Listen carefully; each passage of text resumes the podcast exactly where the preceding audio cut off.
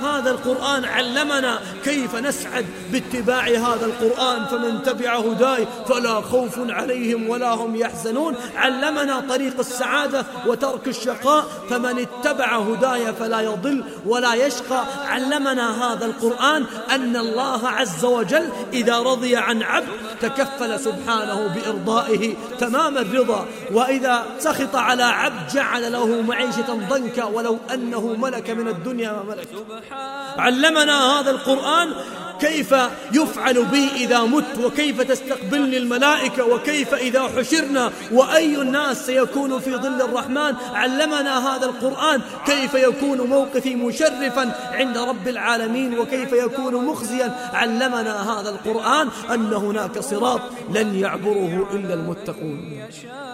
علمنا هذا القرآن أن هناك جنة عرضها الأرض والسماوات وعلمنا ما فيها يأكلون ويشربون ويتمتعون وعلمنا أن هناك نارا تلظى لا يصلاها إلا الأشقى.